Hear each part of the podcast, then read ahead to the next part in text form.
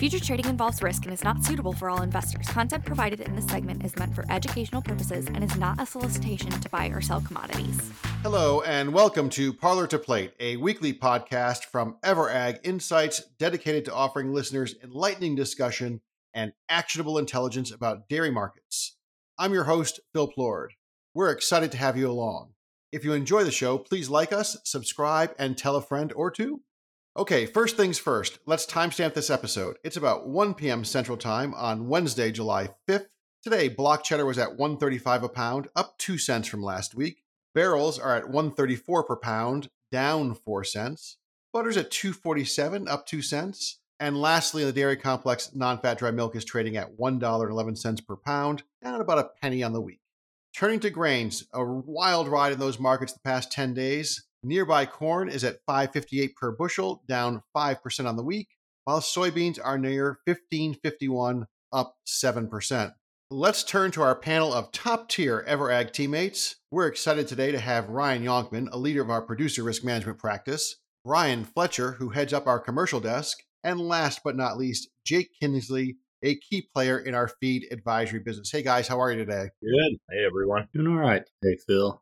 All right, as is the case every week, we'll start with What's the Buzz? Talk about what's making the most noise in the areas you cover. Ryan Yonkman, you go first today. Yeah, so I'm not going to steal Jake's thunder in regards to grains because that really has been the buzz even for our dairies when we're trying to talk about milk, which I think has a lot to say about the milk market right now. We are still seemingly just stuck in this environment of, man, everything feels bearish, sounds bearish, and everybody's sick of talking about it. So honestly, we had a little fun in the last week digging through some interesting things in regards to how much milk in this country is covered through the lens of D R P. And what really became interesting is the Dairy Margin Coverage Program. You know, that came in sometime after the oh nine crisis, and margins, which we've talked about being very negative and are to an extreme, started to show something of real intrigue through the dairy margin program in that we are stressing the four dollar coverage level, which is that, hey, you pay one hundred dollars sometime in the fall and everybody gets it. And so to find out you've got maybe fifty plus percent of this nation's milk protected at that level,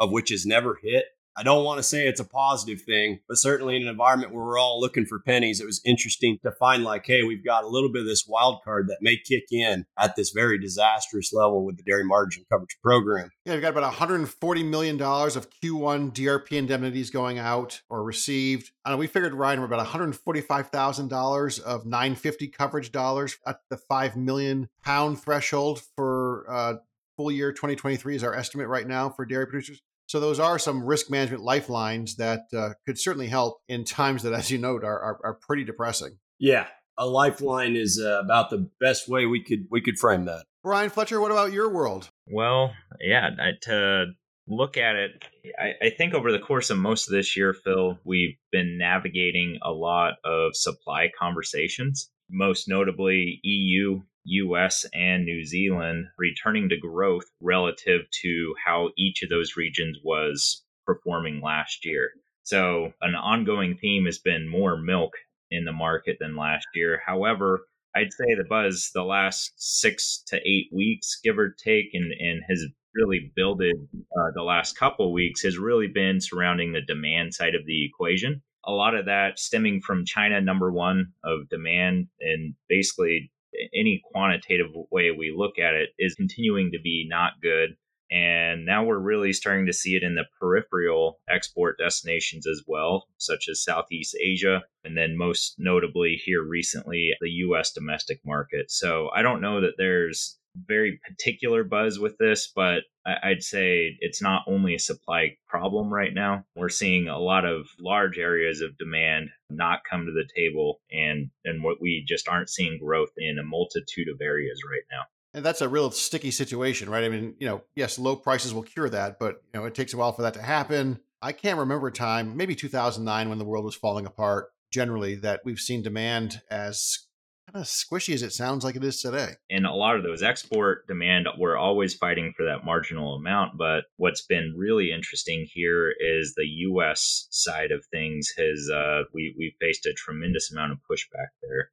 So Jake, usually the dairy crowd has the volatility crown. We do volatility very, very well in the dairy space. But the last ten days, if I'm not mistaken, we've seen December corn trade up to as high as nearly six dollars and twenty cents per bushel, and then down to as low as like four dollars and ninety-five cents. And uh, I mean, it happened boom, boom. A couple of reports, a couple of rainstorms. What's going on in the grain world and the feed complex? What's what's the buzz in your world? I think you've hit it all there, Phil. The weather is driving volatility both in futures and in and a little bit in basis now. Cash price products that aren't tethered directly to the exchange are kind of bouncing around in response to this. And we've got a long ways to go to clean up this weather market here, right? We're just into the first week of July. They say corn's made in July and beans are made in August. So we've got a full sixty days of weather left to trade. And yeah, huge range, especially in corn futures there. We're back down, created a new recent low in the December futures, traded down to, I think, four eighty-five here today. So with volatility comes opportunity. So there's a lot of opportunity to manage risk on the exchange here. And now we're starting to see some basis numbers move around. We saw protein basis numbers drop earlier on in the spring in April and May. And now we're starting to see, particularly in the western half of the U S, corn basis start to drift lower. It's not all across the board, but in a lot of regions, we've seen a break of twenty or thirty cents there in basis as well. And I imagine many of those pockets that haven't seen that break yet will follow here in short order. And you'll have an opportunity at some of your better basis and futures numbers that we've had in corn in what, two years now. I know milk's pretty soft and, and going to make it tough to kick out a profit versus these feed values, but the feed values have started to come down and give us some sort of an opportunity. So what ultimately broke the markets back? I mean, I, I get it. There's been some rainstorms, very helpful across the I states. We desperately needed rain. We got some. But was it the U S D A acreage report that kind of put the spike in this thing? Yeah, I think that was kind of the, the final little push here going into the holiday weekend, finding some more corn acres. And yes, the rain certainly helped. And in addition to actually getting rain, continuing to put more of it in the forecast, you start to stack a few acres in there and put some rain to it. We continue to see very quiet export markets and Brazil continuing to pump grain out of their ports there. Those things all start to stack up, and that's where we get these, these new contract lows coming in. All right, let's uh, turn to the center of the plate where we kind of focus on one or two things. I'm going to start today with a cliche saying. Cliches become cliches because they happen to be true often enough. The legendary investor John Templeton once said that bull markets are born on pessimism, grown on skepticism, mature on optimism, and die on euphoria. Now, we are a long, long way from euphoria, but uh, I think that we are uh, we could be born out of pessimism here any any day now, uh, is my impression. Guys, you know, we keep coming back to the same topic, and it's inevitable that we sit here and say, okay, how long is this going to last? And you know, the simple answer is nobody really knows for sure. There's a lot of moving pieces, as we discussed. But I thought it'd be fun today to to just kind of make some, you know, projections or predictions or offer some thoughts on what you expect to see over the next, whatever, six to ten weeks, call it, you know, between now and Labor Day. Uh, Brian Fletcher, what, what about you? How do you see this thing playing out from your perspective on the commercial side of the street? Touching on the demand side, Phil, that was referenced earlier, at, at least in the cheese market right now, on a spot basis, we are at problem-solving prices. So we should be attracting marginal exports. We should be encouraging promotional type activity from a domestic standpoint. The question is, you know, I would say the longer we're down here, the more of the problem we're going to solve. But when we're looking at our market relative to the rest of the world, we stick out like a sore thumb right now. There's no other metric out there close to the one dollar thirties. I think the, the next lowest alternative right now is out of Europe, which is one dollar sixty-five. So I would say we've made the move, at least in the spot market, that will be helping get us out of this mess. If we see the rest of the world move down, then that can create a problem. Or if we go up immediately, then that can, you know, kind of delay solving that problem. So if I had to put a point of reference out, I would say if we're here in the one thirty-five to one fifty area for another couple months, then I would, I'd be willing to think that the fourth quarter is at a much higher cheese price. So I don't know if that's a fair forecast, but I, I'm getting the sense that we're at a point now where we should be finding that marginal demand, at least on a spot basis here. it's not like we need to go to one dollar and twenty-five cents to accomplish the task, right? I mean, you know, are, if the question is, are we low enough? Yep. The answer is probably. Absolutely. I think the the big question we have is our spot price compared to our fourth quarter futures is still drastically, there's a, I want to say our fourth quarter is trading a dollar eighty four and a half. So if you were to take the dollar eighty four and a half and compare it to E U M O T S pricing right now, we're still too high on a deferred basis. So the, the idea here would be the longer we stay apart from spot in the one thirties and the forward curve in the one eighties, we should see some convergence there. And hopefully that, you know, can help us, at least on a spot price, help clear some product. What are you thinking about the U S consumer and how they play into the picture here with prices today? Sure. Well, Jake, that's a really good question. I'd say on the commercial side, a lot of times we're dealing with the wholesale side. So I don't have a great way to articulate the consumer. But what I would say is on the wholesale side, we've seen behavior really change where, you know, we're in a much higher interest rate environment now. So if you had an inventory program that was established under a lower interest rate environment, your program in some cases, is, it looks a lot different today, as in you're dealing with a higher cost of money. You might be forced from a mandate perspective to carry less safety stocks, which in turn is reducing the amount of volume that some wholesalers are going to have on hand. And then I would also say from that same type of level, because there have been so many improvements from a logistical perspective of how we are operating the last couple of years, it has also incentivized you know, wholesalers to not buy in bulk to the same magnitude that they were over the last couple of years. So either way, that's kind of saying people are just more comfortable buying less right now. On a consumer level, Phil, I guess I would toss it to you just in terms of, I guess, from a general consumer perspective, are you seeing anything from a, a macro level where people are really changing their behavior? Well, I mean, I think there's been a lot of, we've talked on this show and elsewhere about trading down out of branded to private label. I'm not sure you lose much, if any, volume there, depending on the application. I think there's just some some spooky things out there. For example, in March, we saw SNAP benefits, the emergency SNAP benefits that came into play during COVID, those went away. And so you've seen a fifty dollars-ish per month reduction there. And then last week, the ball was in motion for student loan payments to resume in October. Uh, the Biden administration was seeking to provide broad relief against some of that. Uh, the Supreme Court decision that negated that means that unless something else happens, you know, forty-six million consumers, one point six trillion dollars.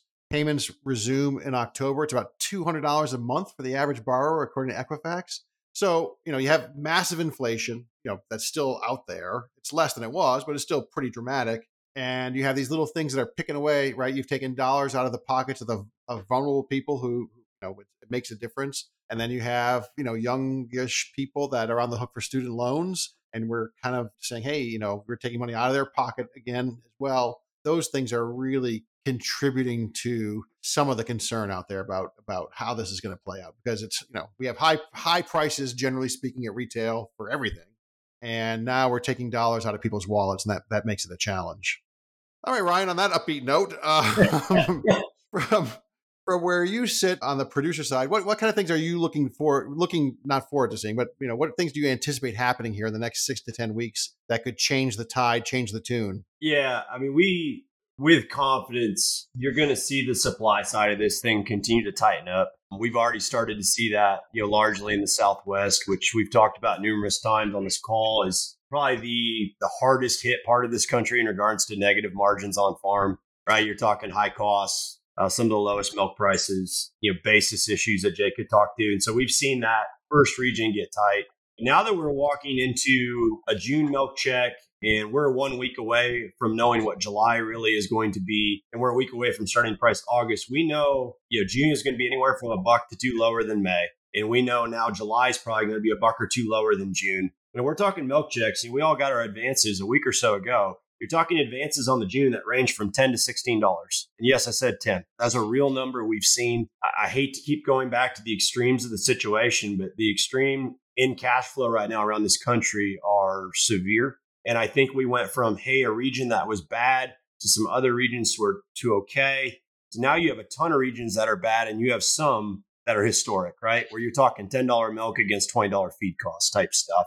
Milk's going to tighten up. We've seen the slaughter data now for a solid month, right? Stress the high end of five-year highs. I don't think you're going to see that slow down. I think that will only ramp up as you're going to start seeing now, I think, other parts of the country react similar to Southwest. You know, and then you get some wild cards, right? Even weather and dairy can matter. We finally got our first heat wave rolling through California. I had a buddy text me this morning. You know, they're one hundred to one hundred twenty all this week. You hate to bank on those things, but they happen. They are. So, you know, we're feeling comfortable like you're going to squeeze supply, but the risk goes back to what you guys just, in not such a fun way, talked about. It was like, hey, if we get milk tight, what does that look like if demand is still only okay? Yeah, I think where you get optimistic is, hey, by the time demand gets tight, say Q four or, or supply gets tight, is that ironically when demand turns back on and, hey, there's your fun story. Up and away we go, right? We don't have product and the demand comes back. I think that's what we all want to believe. But that consumer side of it, I think, is is really frustrating for a lot of us in regards to trying to predict the change there. I think you can feel better at this point that supply truly will tighten up. Yeah, just uh, I mean, just like the, the demand question about is the price low enough To, to, to matter. And that, that's quite clearly true on the supply side as well.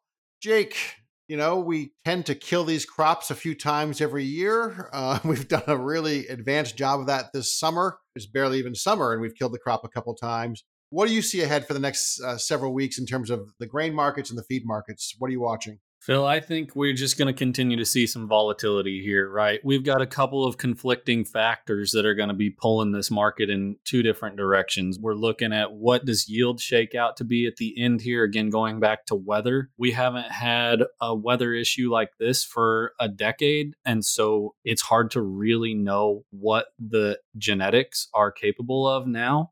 So are we still in a low one seventies or mid one sixties type of national yield, or do we already have a one point five something on this thing? It's very difficult to say this early in the year. And then the other piece of it is, what are exports going to look like next year, particularly to China? They had been a pretty big buyer of our corn the last couple of years, and then they dropped off pretty significantly this year as they stepped into the Brazilian market for the first time in, again, about a decade. And so those are the two big wild cards. They're both pulling this market in opposite directions. So it's a matter of how do those things pan out? And unfortunately, we won't have a real good look at that until probably October on the yield side. And then uh, depending on how our crop shapes up and then what the uh, South American crop starts to develop into this winter and into early next spring will determine what China does for our export program. We've touched on weather. We've touched on China. I think, I mean, what else is there to talk about, right? Those are always seem to be the key factors this time of year when it comes to the grain markets. All right, that's it for today's show. Thanks, guys. Thanks to our panelists, Ryan, Brian, and Jake. Thanks, as always, to Paige Driscoll, our master media person, for making us all sound good. And thanks to you, our listeners. Once again, if you like the show, hit subscribe on your favorite podcast app. I invite you to check out our new online portal at insights dot ever dot ag. There you can find all of our publications and all of our shows like this one. If you're interested, contact us at insights at ever dot ag.